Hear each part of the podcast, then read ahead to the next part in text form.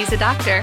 Hi, I'm Dr. Dobek, and she's a dietitian. Hi, I'm Hannah Schuyler, and together we are The Doctor Dietitian Collab. Hey, we're getting good at that. We are. Hello, hello, everyone. Today, we're talking about the F word. Fat. Oh, gosh. Oh, I'll tell you one thing. When, if I ever heard my kids utter the word fat, I'd almost seriously rather the other F word. I would. Is that weird? Well, it is because I think it just shows how much we've stigmatized that word. Yeah. and like technically, it's a very neutral word. I know. You know? But if I heard my kids calling someone fat, I or or anyone for that me, matter using that word, it it makes me feel just um oh I just hate it. Oh, I, I hate everything about it. I, I I remember one time I had a patient come in and I, I always say, you know, why are you here?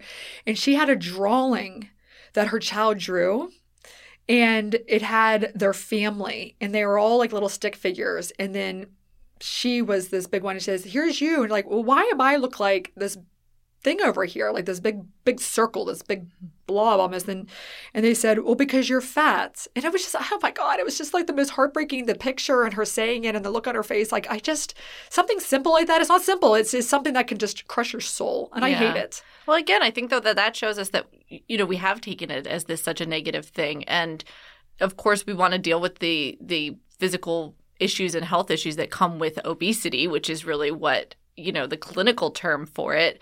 And I think there are some people who have reclaimed the word fat as they they identify themselves as that and say Hmm. like I'm taking it on it's not a bad it's not a negative thing. And I think too in the innocence of kids she wasn't I doubt she was meaning like oh mommy you're fat. Like ew that's bad. She just means you have a different body. And so I drew it that way Yes, and, and even Evan the other day, he my son, he was drawing me, and he's like, "Here, Mama, G, you got a big butt." I do not have a big butt, for the record. And I was just like, "Oh, but you're right. It's so it's innocence. They're Yeah. naive. They don't even understand that you are now crying upstairs because, like, oh my gosh, Yeah. like they're just they're so honest. No, they don't really know. They really don't know. yeah and then the other thing about fat is it's a nutrient Oh yeah. Oh yeah. Well, let's get back on track here. I'm Yeah. just going down on the whole um, fat's negative stigma and all of that. So yes, our dietitian here is going to teach us a lot about fats and when it should be avoided, when actually it's very can be healthy and should be is a very necessary part of the diet.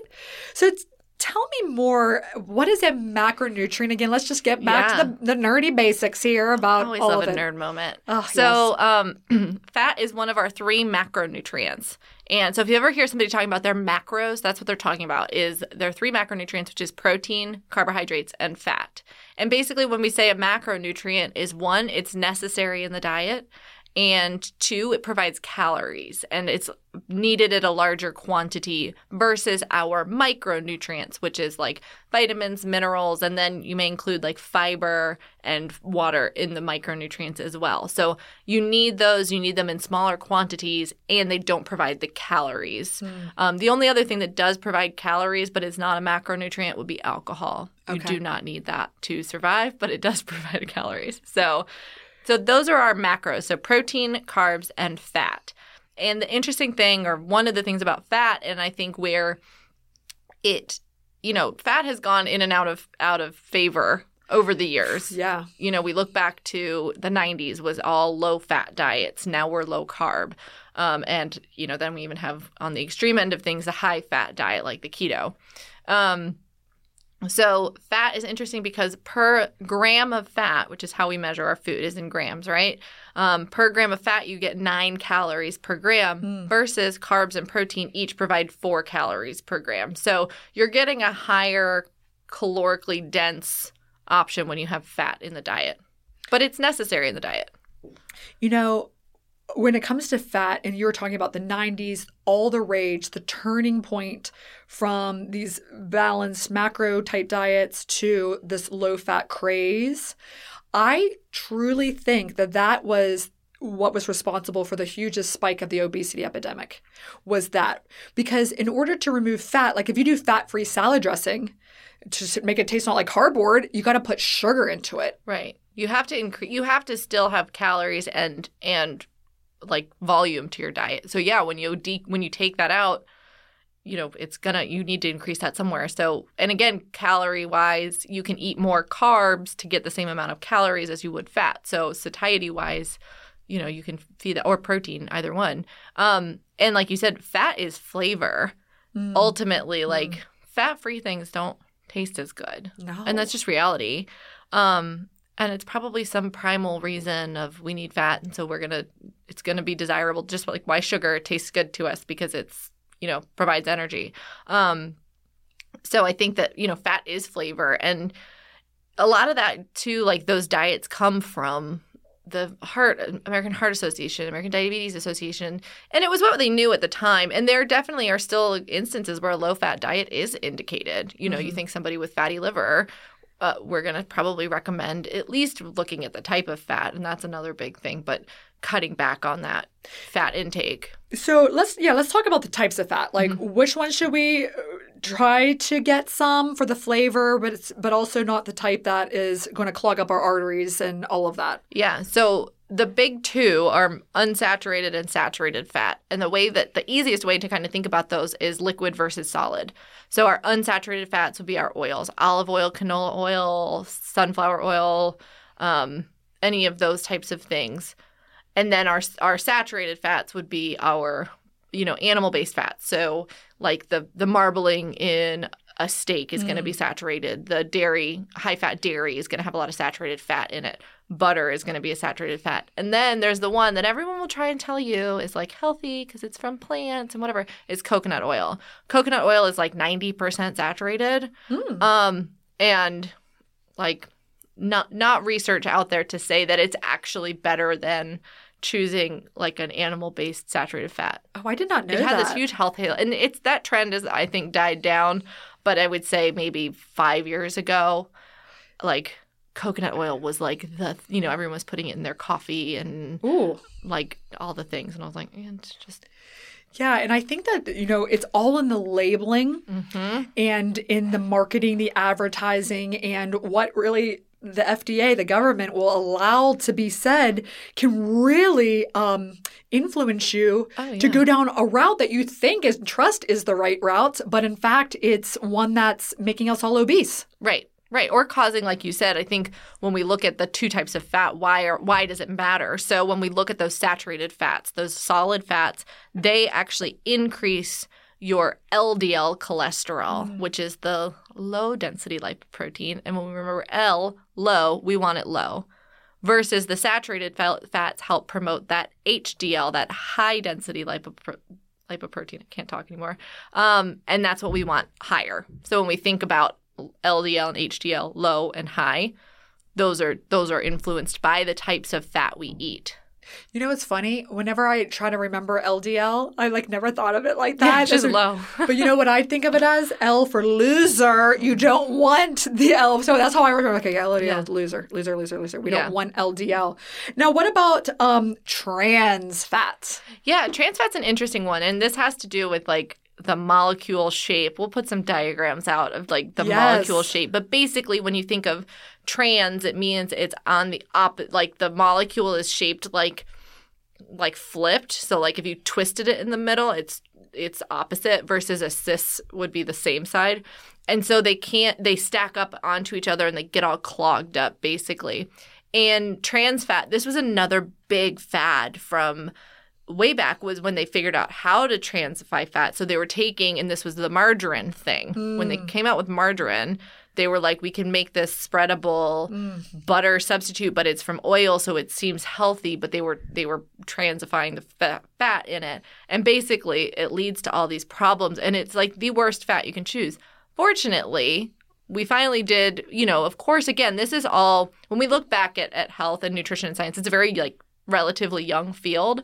And so you'll hear recommendations from, you know, 40, 50, 60 years ago, and you're like, God, how could they have been re- recommending that? And it's like, they didn't know better. They were doing Yeah. what they thought was right. Um, so once we figured out that trans fats really are very bad, they lead to heart disease, like they have a lot of bad implications in the body, they actually pulled them from being added in our food system. So Hmm. I, they can be, I think, like there can be minimal amounts of naturally occurring trans fats, but they can't add. It's the um, and I'll think of the word in a second, but the the fats, like it used to be in all the candy and everything. They can't high fructose corn. not the high fructose corn syrup. That's sugar. Um, it's gonna come to me in a Okay. second. I'm gonna have to Google it. Um, wow. but anyway, yeah. So they can't add it. So now you'll find, at least in the states, I don't know if other countries have the same structure. Um, but they can't add it to foods anymore. But like, it's gonna bug me until I find this. Yeah, we're gonna, Um, we have a lot of international listeners, so we need to make sure We that we get we got to get this right. Yeah.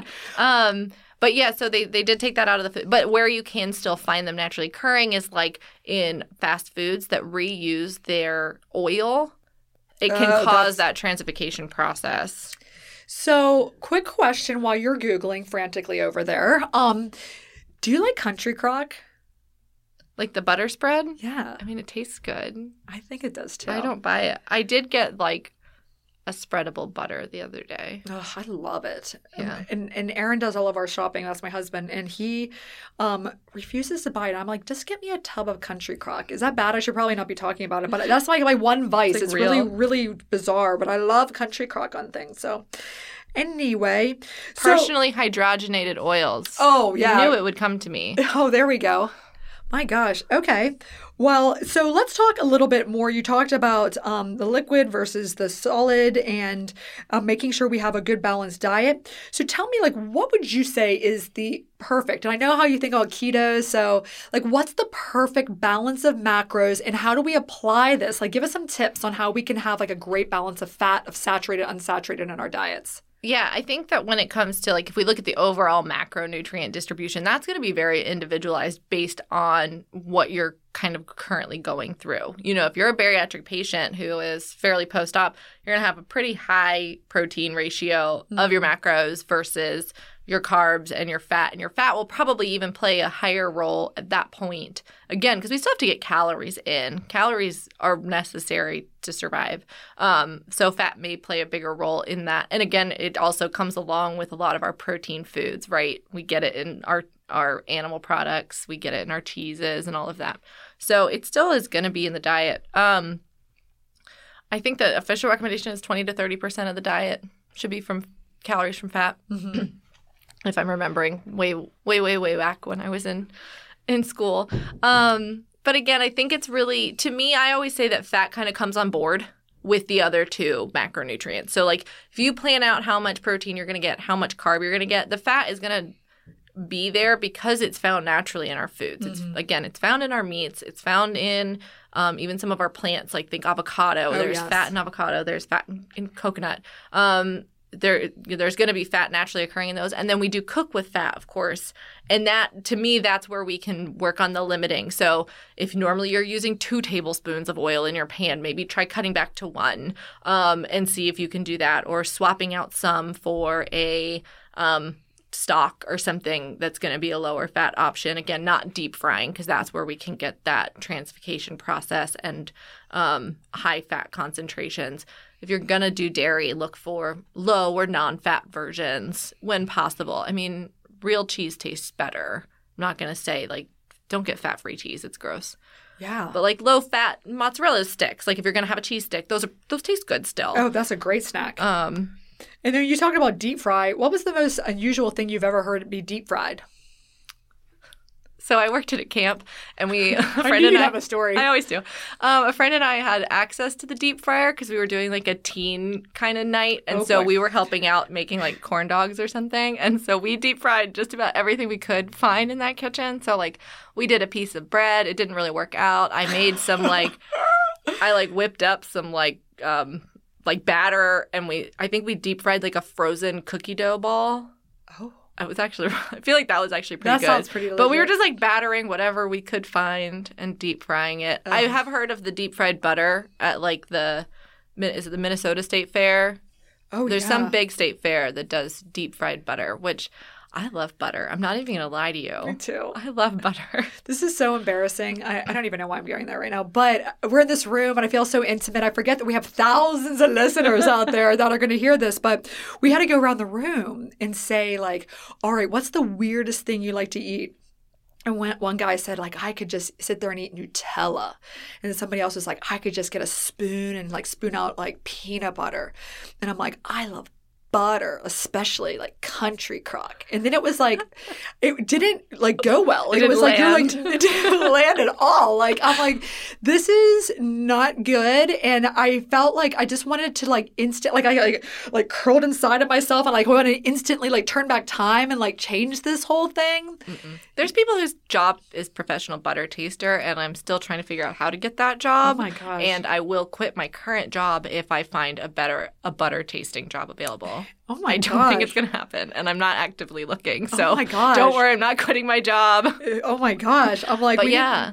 Wow. So so there's we're gonna have lots of um oh and we also have on drxdietitian.com we have episode guides now so make sure you subscribe it's like a blog and you can see the guides we're gonna have lots of like little ideas for you in terms of how to get great fat into your diet but I love what you said it's just not, it's there you don't have to try too Yeah. hard you don't have to like go out of your way to add Right, fat. and I, I'm not advocating for just eating straight butter. yeah, I know. would like to we, say. got off track here. We we're really done. Sorry, we're effort is really- getting out of control at this point. we're um, yeah, a little butter crazy over here. I know, and I uh, yes. So now, like we, I talked a little bit about the keto diet, and um, we know how you feel about it.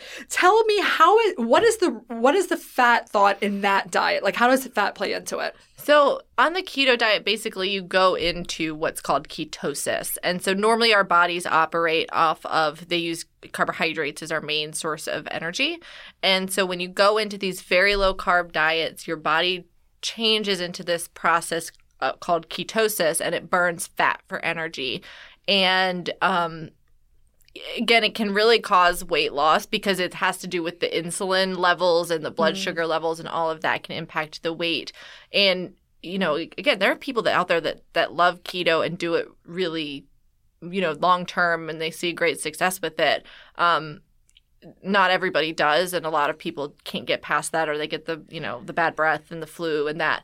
And my concern with it is when we do look at having a, a diet that that is that high in fat because it also is again i'll always talk about the mainstream versus real keto in the mainstream they do a higher percentage of protein as well so it's just mostly low carb um, it's atkins rebranded but a little bit more extreme and you know those, so they'll do still a decent amount of protein and then this decent amount of fat but the, I just want to see their lipid panels so bad. I want to see their cholesterol. I want to see like what what's happening. You know, if we could go in and look at their hearts, like is there buildup and blockage? Because that's what's so scary. And do they poop Well- without just having di- like? I either imagine they have diarrhea or they're constipated. Yeah. So I pretty much follow this diet, so I can let you in on um some of that. And I um so my lipid panel is bad. Yeah, It is bad. I know. I hope that my, my arteries are fine, but I don't know. I, I have a thing about um, triglycerides. When I look at a lipid panel, it has total cholesterol, like we talked about, the LDL, the bad one, the loser one, the HDL, the good one, and then um, triglycerides on the plant panel. And triglycerides go in a range of over 150 means you have hypertriglyceridemia. So you have high triglyceride levels. And that is the one that I think is most representative. This is my own anecdotal thoughts over looking at thousands of patients um, pre-op and post-op labs. That's the lab that I think is most closely associated with diet. There's some hereditary factors. So sometimes you might have congenital hypertriglyceridemia. So like even little kids might get it. They might even have issues with their pancreas because of it. Um, very, very, very rare um, to have that condition. But for the most part, I've seen some patients, I'm sorry, but typically men, where men are the ones who have, I've seen triglyceride levels like, again, it's supposed to be less than 150, who are like five, six, seven, eight oh hundred. and mine is over 150. I know. gotta I'm cut awful. back on the saturated fat. I can't. I can't stop. I know it's awful. I need to like. I need to like get a full physical. I need Yeah. to do. I need to go do that, and I, I'm embarrassed to admit that I went. And I'm gonna. I'm gonna do a PSA for everybody. Like we all need to like keep up with our preventative care. Like get your Pap smears, ladies, and if you're over 45, get your colonoscopy, and if you're over 40, get your mammogram. So, anyway, that was just a a quick little um, public service announcement there. But we got to get more fiber in your diet. I know. We- We have some situations over here. I mean, use your imagination, my friend. So, with that being said, let's talk about the actual outward appearance of fat and how it could potentially also impact your insides. Yeah. So, there is a distribution of your fat, of your adipose tissue. And I think that's important. Like that distinction. I Like we'll call it adipose tissue, so we're not confusing it with dietary fat. Yeah, so we're not talking dietary fat. I'm switching gears and I'm talking about the way you physically look and how your fat is distributed on you.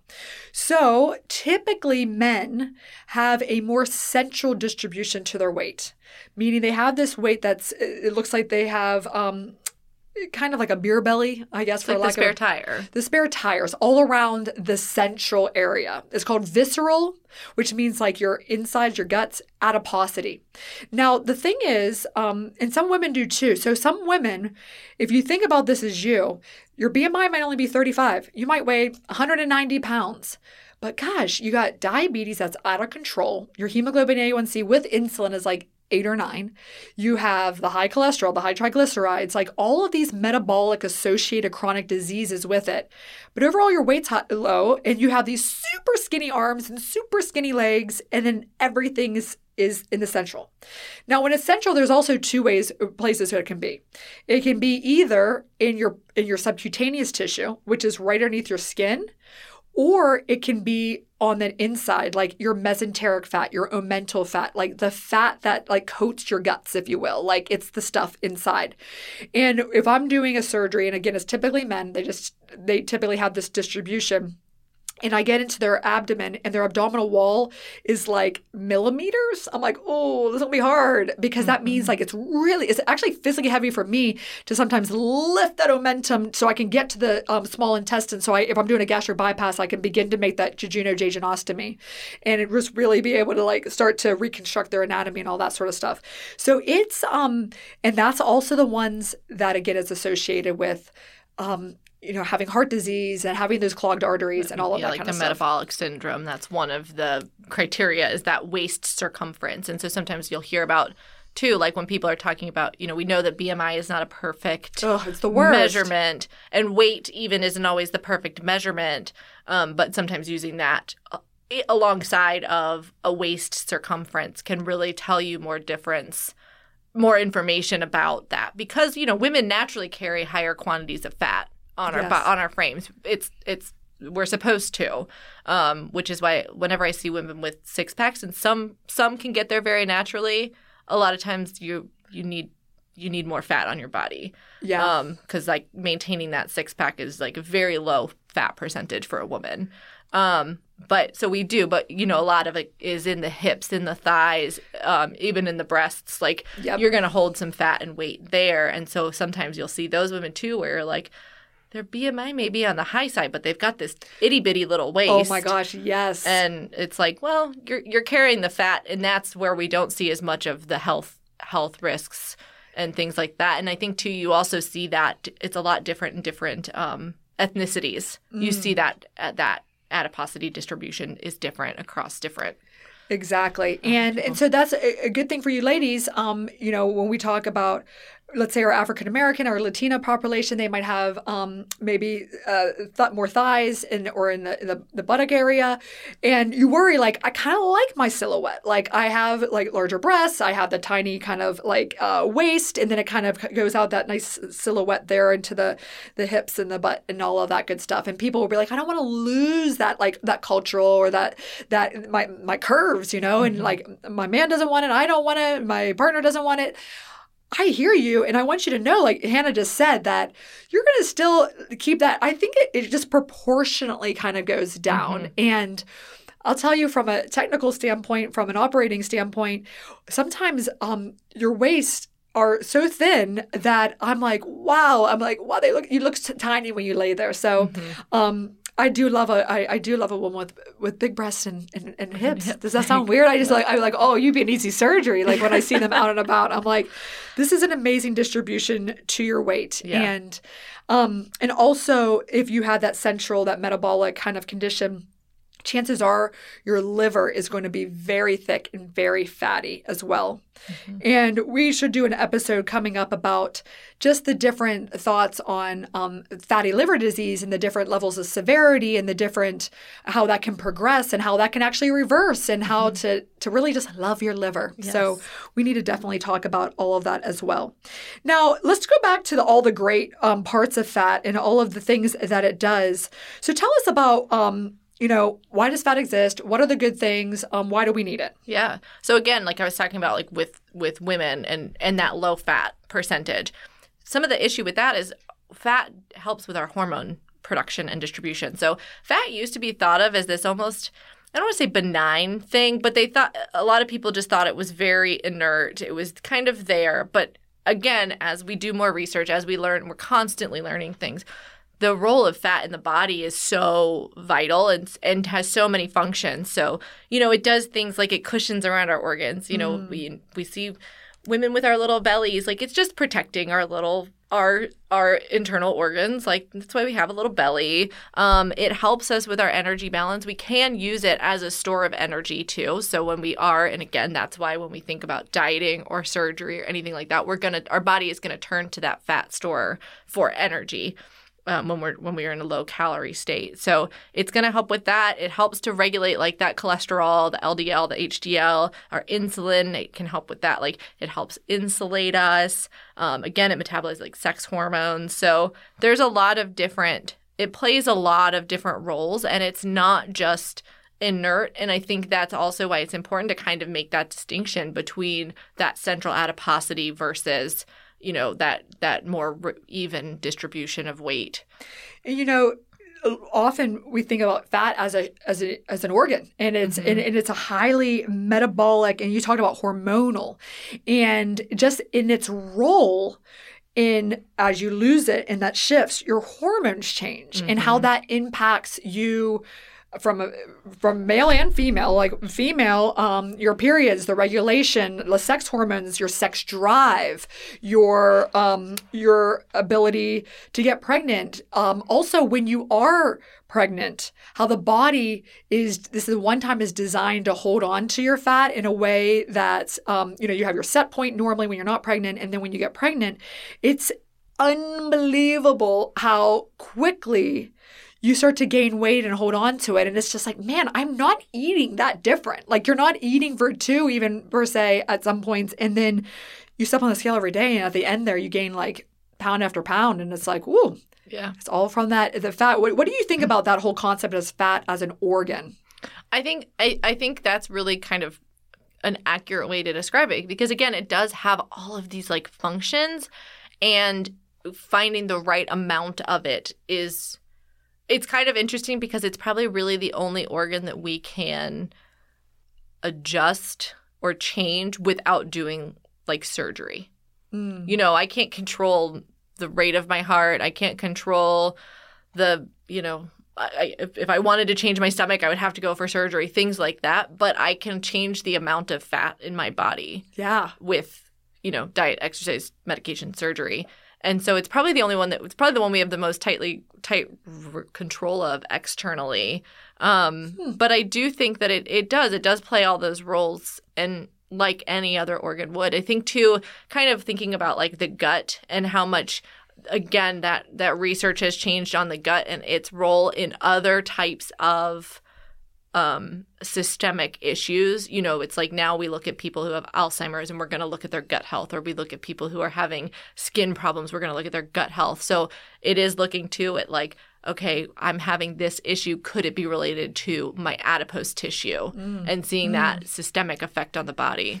Oh, yeah. I, you know, I, I really think that you know, even autoimmune conditions, I'm obsessed with thinking that it's the the shifts in the fat in this sort of as this big huge organ, if you will, that's highly metabolically active and hormonally active is also an inflammatory, I feel mm-hmm. like, a type of condition. And I think that autoimmune conditions like rheumatoid arthritis, like psoriasis, I do think that the more weight you gain, I do think that those become a little bit more uncontrollable. And then sometimes you need steroids to try to help you to get back on track. Steroids cause you to gain more weight and more fat and more inflammation and more like, ah, what a vicious cycle. So there's there's a lot in weight and you know the, the whole concept of like why do i want to do this sometimes you need to have something like surgery to be able to just um, pull you out of the quicksand pull you out of this vicious cycle where you just can't do it and and like you said maybe it's women maybe it's men there is um there's some genetic component that you just can't help like Mhm. women hold on to fat more and no matter like gosh i try everything and you just have to do something like alter your gut Right. you know to, Right. to be able to, to fix that that sort of thing as well and then there's also the external things you could do liposuction Mhm. and then you could do um, tummy tucks which might just be loose skin but there's some fat right there under the sub q you can pinch on your side right now and feel it and know it and all that kind of stuff and but I would, if we will talk about a plastic surgery procedures, we will have a plastic surgeon um, as our probably one of our first guests on here. But I do just want to put out a, thing there that if you're thinking about having body contouring in any capacity, the best thing to do is to have weight loss surgery first, and then get to um, you know pretty reasonably within your goal weight. Seek a consultation. A lot of times they're free consultations, and you'll be able to find out if you're a candidate for body contouring. What are your options? So there's a lot to unpack there that we're going to need to go with. But um, before you try to get liposuction, if you do qualify for surgery, and especially if you have any other health issues, I would look into bariatric surgery before plastic surgery. Well, yeah, and I do think when we look at again thinking of the metabolic side of things too, they're I believe if I'm correct me if I'm wrong, but they're going to pull that external like safer fat. They can't go in and pull the fat that's Ah, out from under in between your organs to get that out. So cosmetically, you know, maybe you look different, but from a physical health standpoint, are we really getting any of that No, that fat loss benefit? It's just you know, your kid's not gonna draw you fat in the picture anymore. Yeah, I know, but you're right. It's it's all about that visceral adiposity and Mhm. helping with all of that, losing the weight, helps shrinks the liver, all of the amazing benefits Yeah. um, from that. So no, that's that's an awesome, awesome point. And I'll tell you one thing: liposuction hurts way worse than laparoscopic surgery too. Yeah. So that's that's that's a, a brutal recovery there. Yeah, I can't. I've seen the thing. I- That wand. Yeah. I've seen those um, reels and TikToks of these plastic I want- surgeons just going to town. I'm like, Yeah. woo! And then they try to put it in the bud, and then how you get that distributed nicely without it looking like cellulite globs. I've seen that too. Boy, I'm, I'm Mm-hmm. so delightful. I want to talk about butts and sizes and the way it looks. all about butts today, guys. I know. Here I am again. I know. What is wrong with me? Butts are awesome. Seriously. So, what are your closing thoughts about the F word, fat here? I think it is something to be considered when you're looking from a dietary span- standpoint. You want to look at not seeing it as a bad thing, but really assessing what types of fat that you're having in your diets, trying to do more of the um, unsaturated, those oils, those liquid fats. Also, don't let anybody tell you that canola oil is inflammatory. Um, stop following those people and send them my way so I can like duke it out. Yes. But, you know, looking at how can you change that? How can you change maybe the quantity, you know, of kind of trimming back, trimming the fat, you know, the, haha. Um, but maybe don't dig into a tub of Country Crock like Betsy would like to do. Um, oh my God, I would. But no, don't Yeah. do that. Don't do that. you know and then and then when you think about if you're somebody that's considering weight loss surgery like thinking about that shape do i have that central that belly you know is my waist circumference maybe disproportionate to the rest of my body and and maybe that's why i'm having some of these issues and what can i do you know is weight loss surgery potentially the right thing for me to help to reduce that central adip- central adiposity i can't even talk um Well, that might be because I'm taking pictures of yeah you. she's I'm over here trying to be sneaky I'm trying to be Um, sneaky as and- she's like going off on her like soliloquy here. And then, of course, something I forgot to mention, and I'll bring it up while now Betsy takes selfies, um, is that fat also plays a role in some of our vitamin absorption. So the vitamins A, D, E, and K require Oh, yes. fat for absorption and utilization. And that's something else that can change. And I think why a lot of times we do see vitamin D deficiency in people with obesity is because it's stored in that fat. And so it's not able to um, be in the bloodstream. But also, when you're thinking about eating foods, that have those minerals in them, you want some fat with it. So trying to think of, you know, if you have that salad with a fat-free dressing, you're not going to be able to absorb that vitamin A that's in the salad. So put a little fat on your dress on your salad, like use it again, it's found naturally and and don't be afraid of it. That's the that's the thing. Don't be afraid of the F word. You can you, it's a part of a balanced diet. It is okay. We're going to destigmatize this yes. and um we got a lot of work to do. Yeah. So all is good. So guys, make sure that you head over to our new website, drxdietitian.com, and subscribe to get our episode guides. I'm sure our dietitian here, Hannah Schuyler RD, she will be giving you lots of different um, tips and tricks on how to um, incorporate fat into your diet and some great recipe ideas as well. Yeah, and definitely follow us on Instagram at Dr. X Dietitian, and we'll see you next time. Bye, guys.